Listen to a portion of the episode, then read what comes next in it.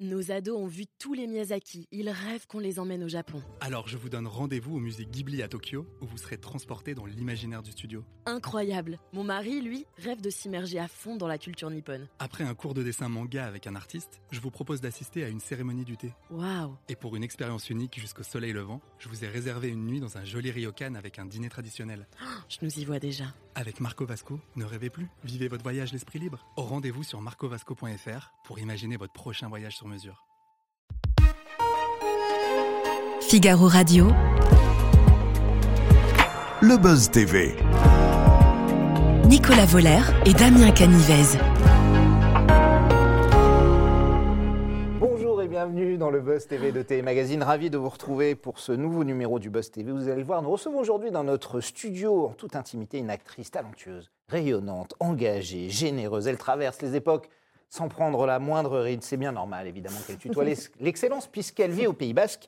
Zodiac, Les Edelweiss, Infidèles, autant de séries que vous connaissez, des séries à succès dans lesquelles elle a joué, vous l'avez également applaudi, au théâtre, dans de nombreuses pièces. Et elle nous, si elle nous fait l'amitié d'être avec nous, c'est parce qu'elle s'apprête à se lancer dans une course contre la montre pour retrouver une femme plutôt mystérieuse. Bonjour Claire Keim, merci d'être avec nous. Merci à On vous. est ravis de vous avoir. Maman a disparu. C'est le titre de la fiction hein, qui sera diffusée sur France 3 à partir de 21h10, 10, 15, hein, on verra. 35, 40, Ah, 45. France, 3, France 3 est plutôt un bon élève. Ah, hein. France 3, il, respecte.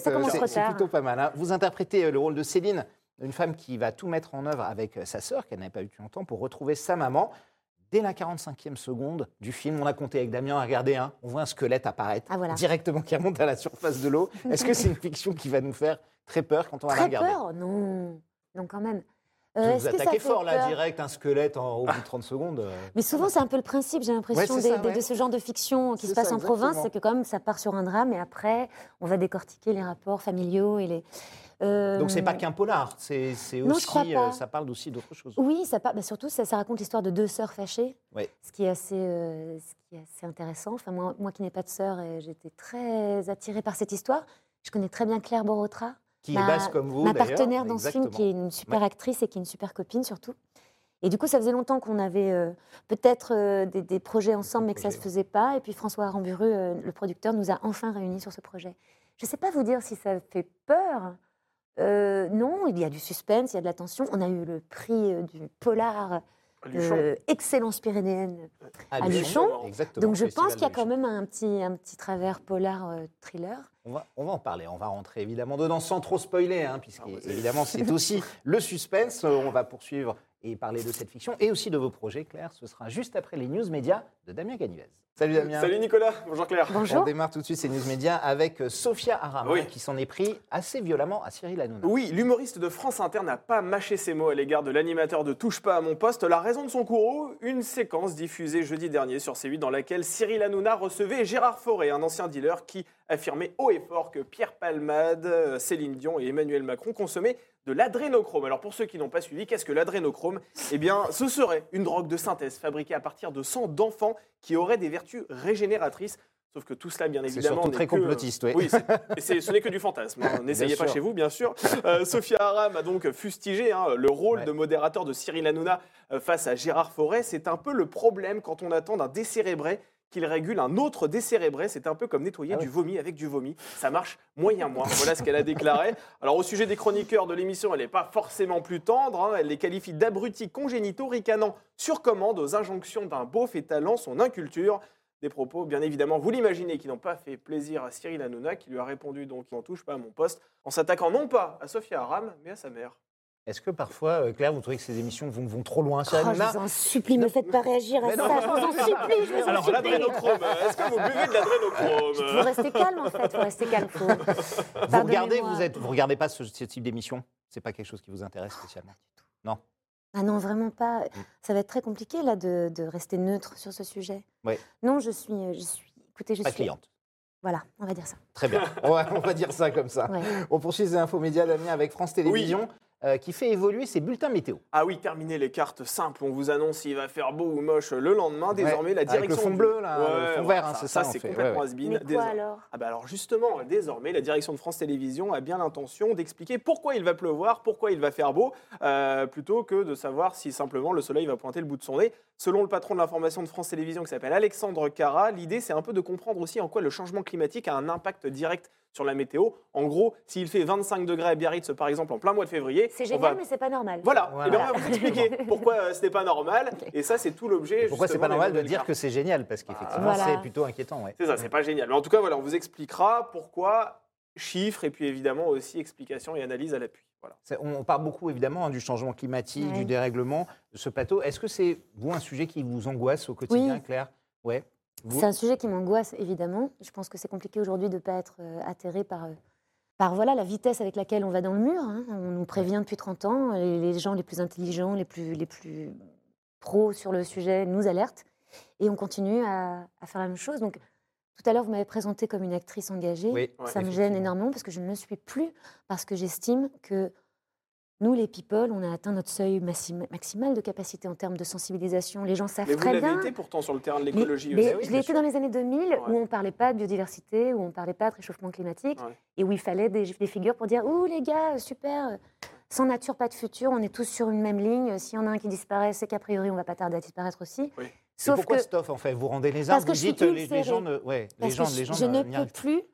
Alors, c'est- gênant parce qu'à la fois, j'ai beaucoup d'admiration pour les gens qui continuent à se battre, et continuent à faire des festivals, des actions, des, des festivals atmosphères, les, les, les reboisements, les, les nettoyages des plages, Surfrider Foundation. Je les soutiens, je les aime, je les remercie d'exister. Moi, j'ai eu une espèce de.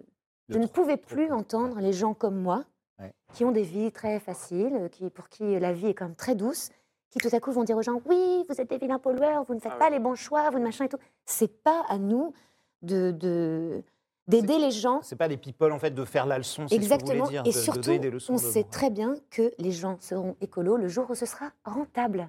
Donc c'est à l'État de prendre des décisions qui permettent aux gens de faire des économies en étant dans la protection de l'environnement. Tant que ce sera euh, le couteau sous la gorge à, à- à- à les...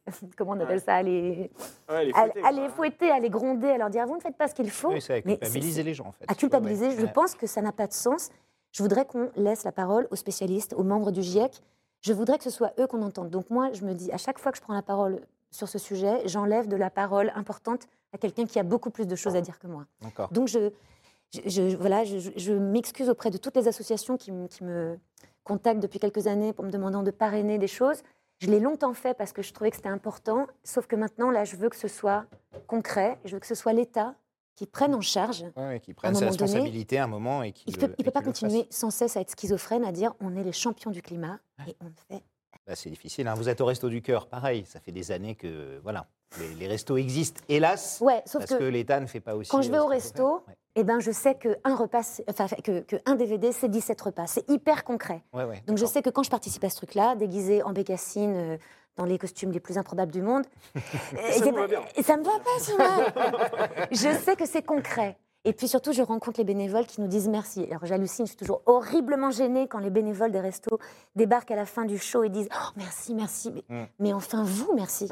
Vous, merci d'être là Ouais. toute l'année. Mm. Et de- parce que nous, c'est 10 jours dans l'année. Alors, OK, on bosse moins, on machin, on s'organise pour. euh, Mais c'est que dalle. Mm. À côté de l'engagement au quotidien de ces gens-là, qui sont tellement solides. Moi, c'est c'est des gens qui me font, voilà, qui me font continuer à croire en, en- en l'humanité. Et je les remercie. On va en reparler aussi hein, dans, dans quelques instants des, des Restos du Cœur. On termine ces infos médias d'abord, Damien, avec le chiffre du jour, c'est le 19. Oui, c'est en millions, et c'est pas mon âge, hein, Nicolas, c'est en millions le nombre de téléspectateurs. Non, vous faites ont- 15 ans à peu Ah, près, je n'ai même pas donné Merci. 19. je vous en voudrais ça. C'est en, nombre- c'est en millions le nombre de téléspectateurs qui ont suivi la cérémonie des Oscars sur la chaîne ABC aux États-Unis, ce qui représente Ah, une hausse mal, hein, de ça fait 12%, c'est vrai, par rapport à l'édition précédente. C'est un très bon score, d'autant qu'on sait que cette cérémonie a beaucoup euh, souffert hein, du Covid-19. Ouais. On rappelle que les Oscars 2023 ont été marqués aussi par le triomphe du film Everything Everywhere All at Once, qui a rappelé qui a raflé pardon, 7 statuettes. Vous voyez, je m'étais entraîné à dire Votre anglais. le titre euh, du film et je me, je me vautre après. C'est Ouais, mais scandaleux. rafler cette statuette, c'est pas facile à dire. Rafler cette statuette. Rafler cette statuette. Ah ouais, C'est pas si simple. Ouais, c'est pas Ouais, c'est pas. C'est tous Damien qui est germanophone, plutôt. Et, et- Ah, et moi, et anglophone. Ah, natürlich. Voilà. Les- prix, les trophées, ça veut dire quelque chose pour vous, Claire? Ça compte des, des prix? Vous avez parlé de, de Luchon, par exemple, mais euh, ça, un César, un Molière, euh, c'est plaisir, euh. ou ouais, ou est-ce que c'est un truc au- auquel vous êtes euh, indifférente Non? Je sais pas trop comment vous dire parce que moi, Elles sont souvent critiquées en France, hein, Ah bon? les Césars, de les toute façon, qu'est-ce qu'on critique pas en France Bon, on critique à peu euh, près tout, euh, effectivement. À peu près tout ce qu'on tout ce qu'on aime, on adore le brûler ensuite. hein. Ouais. Je crois que c'est un truc très français ça. Ouais. Non, moi je trouve ça chouette. euh, moi je regarde ces trucs-là avec plaisir parce que j'ai les yeux d'enfant, je regarde des, des belles robes, des beaux discours, Ouais, avec ça, dans en des, fait, des ouais. gens que j'ai adorés, dans des films que j'ai adorés. Donc moi ça me plaît et du coup, euh, moi je suis pas du tout. Ah non, vous savez, moi les prix. enfin bien sûr que si, si vous voulez me filer des prix, allez-y. Il n'y a pas de problème. Non, mais le fait que les Césars, ces dernières années, étaient assez euh, politisés, il y avait, c'est toujours pris euh, à part. On a l'impression que le, le cinéma est là pour faire rêver et qu'effectivement, Mm. cette soirée Je pense que ne fait, que- moins rêver que- qu'avant. Je pense que c'est pas le moment pour régler des doses quoi. Ouais. Après c'est mon avis. Enfin, Chacun cette ce soirée-là, qu'il vous voulez dire ouais, voilà, ouais, je pense ouais, qu'on peut les régler toute l'année euh, sur plein de supports et de médias différents. Et je pense que cette soirée-là, elle appartient un petit peu aux gens qui vont au cinéma et qui aiment les acteurs de cinéma. Ou au public, effectivement. Du coup, je trouve ça quand même sympa qu'il y ait, qu'il y ait deux, trois euh, exercices euh, imposés, comme euh, l'intervention de militants qui viennent dire quelque ça, chose. Des choses comme ça, je trouve ça important que ça existe. Après, Mm. voilà, j'aime quand les choses quand même se font un peu dans la Dans légèreté. le divertissement. Oui, quand, on parle de divertissement, c'est bien de rester dans ce Et il y a quelques malaises, effectivement, qui ont été Voilà. provoqués. Corinne Maziro, si elle nous écoute, effectivement, on s'en souvient, on s'en souvient tous. Après, c'est un choix personnel et je trouve ça très courageux. Et Ah oui. voilà. Absolument. Ah, là, c'est très courageux. mais malaisant quand même. Maman a disparu, euh, c'est un téléfilm dans lequel euh, Claire Kem interprète le rôle de Céline, une euh, tatoueuse dont la maman a disparu. Euh, comment ça se passe? Et, et notamment le rapprochement avec cette sœur dont vous avez parlé, qui est incarnée par, Claire par, Borotra. par Claire Borotra. Euh, quand votre maman disparaît tout d'un coup des radars, comment vous allez réagir? Est-ce que c'est tout de suite euh, la panique, c'est il faut la retrouver, qu'est-ce qui, lui- qu'est-ce qui lui est arrivé? On ne spoil pas trop, hein, évidemment. Non, mais en fait, on a- il y a deux. On n'a pas du tout la même réaction, ma sœur et moi. Hein? Ma sœur, elle est restée dans le village où on a grandi et tout ça. Elle est restée très proche de la famille. Elle prend soin des gens. On sent quelqu'un de très solaire, qui est, euh, qui est vraiment dans, le, dans la compassion et dans le partage. Et moi, je suis partie. Il s'est passé quelque chose, on ne sait pas exactement quoi, mais je suis partie. Et moi, on sent que j'ai une colère euh, énorme, qu'il y a quelque chose qui est vraiment pas réglé. Donc, je reviens, pas du tout dans la même optique euh, bienveillante et, Ouais. et, euh, pas dans la lumière de la douceur maternelle, on va dire. Je reviens avec un truc à régler. Donc, on est toutes les deux dans, dans une, une démarche totalement différente. Et, euh, et voilà, ça raconte à quel point les secrets de famille sont mortifères, à quel point c'est du poison ouais, ouais. et qu'il y en a, il y a des petits secrets dans des familles, il y a des gros bouffe, ouais. secrets, et ça bouffe de toute façon tôt ou tard. Et, et ça, c'était, je trouvais ça intéressant de parler du secret, de parler de la façon dont on n'a pas réussi à se construire parce qu'on est resté bloqué à un endroit. Euh, je trouve que les deux sont dans un moment euh, pas facile de leur vie et il faut qu'elles règlent quelque chose pour qu'elles puissent avancer. J'aime bien. Et justement, comment elle va se passer cette collaboration? Parce que vous vivez des moments de tension assez incroyables Ah, oui, avec oui. votre sœur. hein. On la sent Ah bien, oui l'attention, ouais. Ah oui, oui. Oh ben nous, on joue, hein, vous savez, on est, Mm. on est des gosses en fait. euh, Je sais pas, moi, Ça fait un truc de, ça change de jouer avec une fille, Claire, Claire Borotra, que Ouais. vous connaissez ouais, par c'est bizarre. cœur, Ouais, qui est un peu, qui est une, ça. qui est une bonne amie, quoi. Et puis c'est compliqué la de, entre guillemets, mentir devant quelqu'un qui nous connaît très bien. Ouais. Parce que on reconnaît des choses et, euh, et du coup, c'est pas facile. C'est plus difficile qu'avec un acteur ou une actrice qu'on connaît pas du tout. Et moi, j'ai adoré quand même, mais on a joué, on a vraiment joué comme des gosses parce que pour le coup, c'est rigolo de jouer des sœurs fâchées quand on est copines. Voilà. Qu'est-ce qui vous rapproche euh, toutes les deux? Ah, beaucoup Claire de choses vous, à avec part Claire et votre moi. prénom, bien sûr, mais... euh, Ah, clairement, on est assez raccord toutes les deux. On, est- on aime beaucoup de choses euh, en commun. On va commencer par le Pays Basque, qui est vraiment notre région euh, Ouais. de cœur. On a, elle me fait rire en fait. Claire, c'est quelqu'un d'extrêmement drôle, d'extrêmement spirituel. Donc elle a une répartie. euh, elle est fraîche, quoi. C'est une copine. C'est une, c'est une, c'est quelqu'un que je suis toujours contente de voir. En plus, ce qui est marrant, c'est que sans, sans qu'elle le sache, elle est devenue pote dans la vie avec mon frère. Mhm. Mais c'est complètement fou. Parce elle que pas que votre mon frère, on n'a pas le même nom parce que moi j'ai pris le nom de ma maman quand Oui. j'ai commencé ce métier et mon frère a le nom de mon père évidemment. Et elle habite à côté de lui, ils deviennent super potes. Et puis un jour, il lui dit Mais tu dois connaître ma sœur. Elle fait bah, C'est qui ta sœur? Et il lui dit bah, C'est Claire Kem. Elle fait Tu déconnes.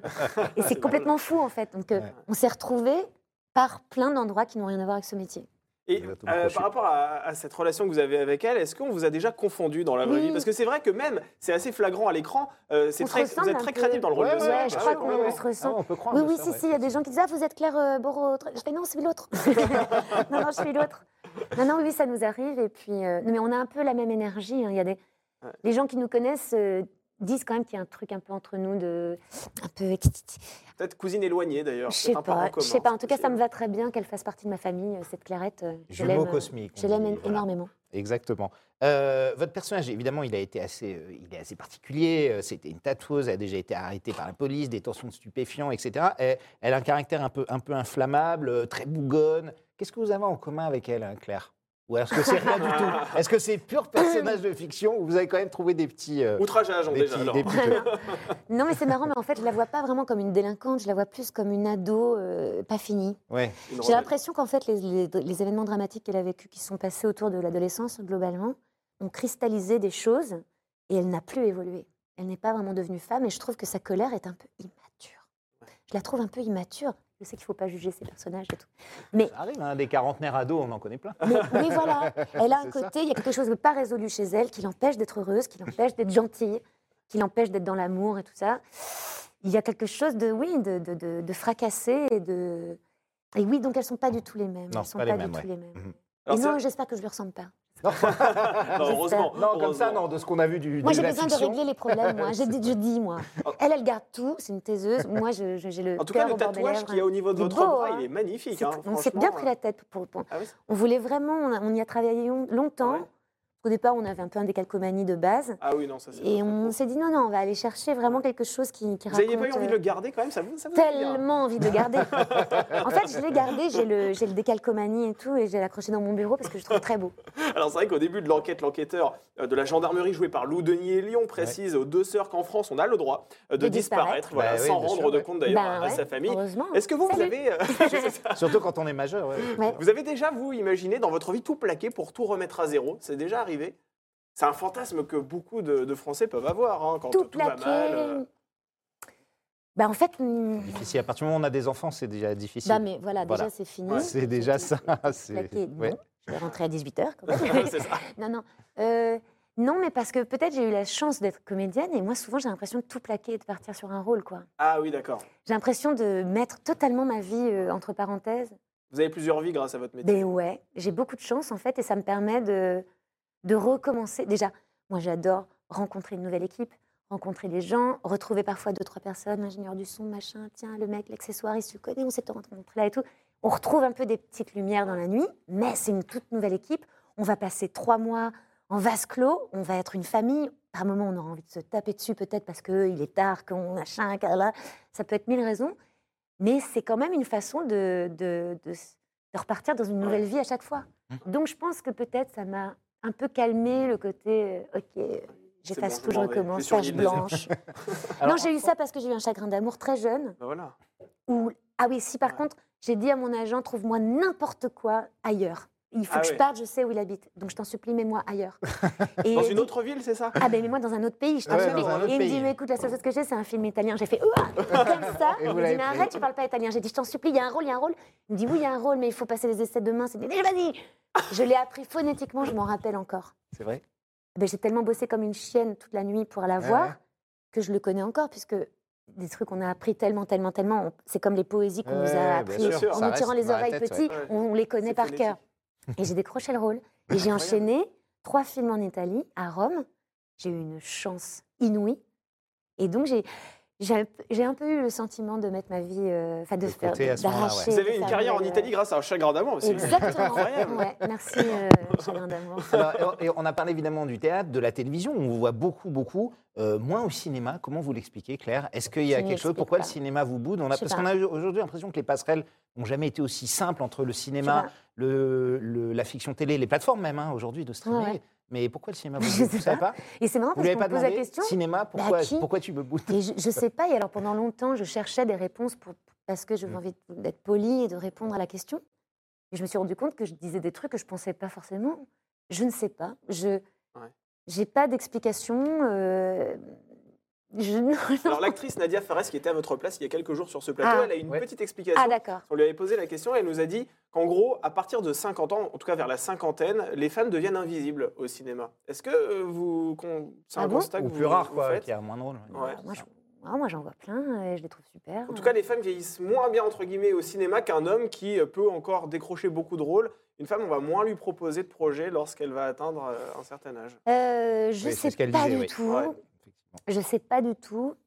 Euh, non, je- en vrai, vraiment, c'est terrible parce que j'ai pas de réponse à Vous n'avez ça. pas d'analyse particulière là-dessus, quoi. D'accord. Après, pendant des années, je veux dire, quand j'avais fait par exemple Zodiac dans Oui. les années 2000, 2003, où toutes les semaines il y avait ma bouille euh, en, en, cours d'un truc ouais, de télé, c'est normal que les réalisateurs de cinéma euh, euh, disent pas tiens, la meuf qui fait toutes les séries télé, là, je vais la prendre dans mon film. Ouais. Je pense que ça, c'est complètement compréhensible.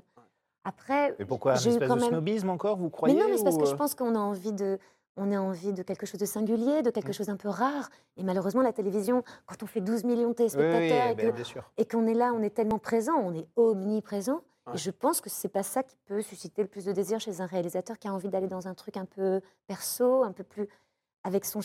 Puis ça doit être tellement extraordinaire de, de, de mettre à l'écran dans un film quelqu'un qui va, qui va naître de ça aussi. C'est vrai que moi j'ai été très gâtée. Après, c'est pas vraiment une souffrance parce que j'ai eu la chance d'en faire des très beaux quand même des films de cinéma Mm. au début. Donc euh, j'ai tourné avec Colline Serrault, j'ai tourné avec Duringer, j'ai tourné avec tellement des super metteurs en scène. J'ai eu beaucoup de chance quand même.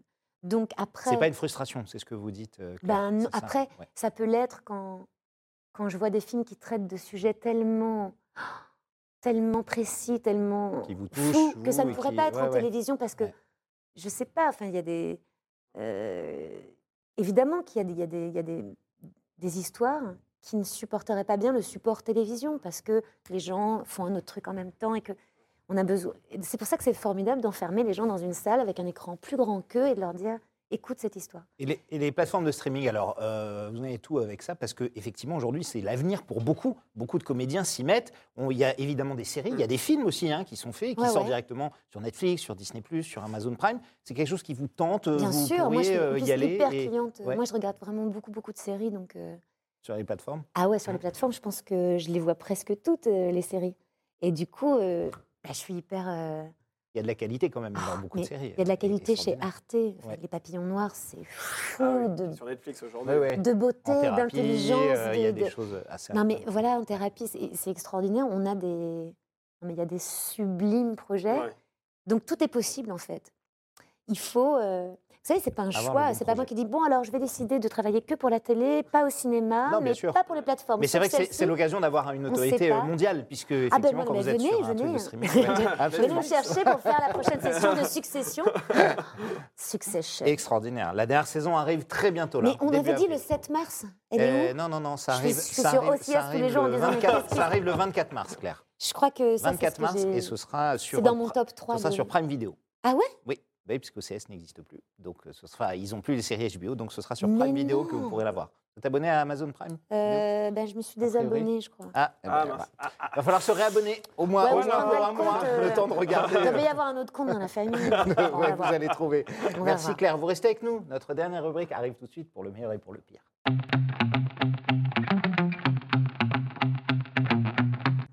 Notre dernière rubrique, bah, vous allez devoir répondre à une série de questions euh, assez rapidement. Ah, c'est ma il y a le bon, il y a le moins bon, Ah. il y a le meilleur, il y a le pire. Si je vous demande aujourd'hui quel est le meilleur souvenir, le plus grand souvenir de votre carrière d'actrice, de comédienne.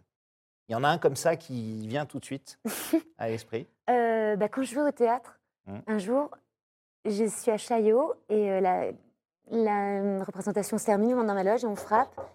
Et j'ouvre la porte et je fais Waouh, c'est un cow-boy. Je sais plus lequel. Et le mec me fait Congratulations. Et je fais Putain, c'est un cow-boy, mais c'est lequel? C'était Grégory Peck. Ah, Grégory Et ça, ça Peck, m'a fait un petit truc. J'ai fait. Waouh Enfin, vraiment. Il n'était pas en cow-boy, rassurez-moi. il Non, était- il mais était en voilà, civil. vous voyez ce que je veux dire Oui, ça, bah, c'est bien sûr, il a joué souvenir. dans tellement de westerns. Je sais Peck, pas que- pourquoi je pense à ça. Ça, Ouais. ça, me- ça me fait penser, c'est un super souvenir. Mais j'en ai des milliards, mais ça, c'est vrai que c'est un souvenir de. euh, de- Ouais, ouais, c'était fou. Et le pire souvenir maintenant, un souvenir moins heureux, est-ce que vous en avez un en tête? Je Le sais mal passé, un euh, moment très embarrassant, gênant. Une honte particulière Les pires souvenirs de tournage, c'est souvent quand même des, des séquences euh, qui sont censées se passer en plein été, qu'on va tourner en plein hiver, Ah où on va mourir de froid et on peut même pas parler, et ils nous mettent des glaçons dans la bouche pour que ça fasse pas de buée quand on parle. Ah ouais, d'accord. Donc c'est un cauchemar en fait. Ah, Voilà, ça ça, ça ça ressemble un peu à l'enfer pour moi. Ah, on fait ça, on met des glaçons pour éviter. Pour euh, éviter d'avoir de la buée quand on parle, ouais. De la vapeur, enfin pas de la buée, de la vapeur De la d'eau, la- bien sûr. Euh, La lettre ou le message le plus dingue de fan que vous ayez reçu? Ah, de fans Ouais. Parce que j'ai reçu. euh, Pardon, euh, je fais un petit. Allez-y. Quand je jouais à- au théâtre de Paris, La Garçonnière, The Apartment, avec Guillaume de Avec Guillaume Tonquédec, de Tonquédec, oui, oui. qui reprenait le rôle de Jack Lemmon et moi je reprenais le rôle de Charlie Absolument, MacLaine. Une grande pièce américaine. oui. J'ai reçu Break a Leg de Charlie MacLaine. Ah oui, Et alors ça, ça c'était un cadeau inouï, mais c'est grâce à mes petites fans qui, sachant que je faisais cette pièce de théâtre depuis six mois, elles envoyaient des messages à la boîte de production aux États-Unis pour que Shirley MacLaine me envoie un petit mot d'encouragement. Ça, Incroyable. c'est des fans. Ouais, on ouais. est d'accord Ouais, ouais, Là, on c'est vraiment elle c'est qui une m'a belle fait lettre. un cadeau. euh, C'est une belle lettre de fan. Ouais. Merci Claire, merci d'être venue partager avec nous. Merci. Maman a disparu, Claire Kem, Claire Borotra, de Claire pour le prix d'une et une fiction que vous n'allez pas regretter, effectivement. Merci de votre fidélité, bonne Merci. journée à toutes et à tous. Nos ados ont vu tous les Miyazaki. Ils rêvent qu'on les emmène au Japon. Alors je vous donne rendez-vous au musée Ghibli à Tokyo, où vous serez transporté dans l'imaginaire du studio. Incroyable. Mon mari, lui, rêve de s'immerger à fond dans la culture nippone. Après un cours de dessin manga avec un artiste, je vous propose d'assister à une cérémonie du thé. Waouh. Et pour une expérience unique jusqu'au soleil levant, je vous ai réservé une nuit dans un joli ryokan avec un dîner traditionnel. Je nous y vois déjà. Avec Marco Vasco, ne rêvez plus, vivez votre voyage l'esprit libre. Au rendez-vous sur marcovasco.fr pour imaginer votre prochain voyage sur mesure.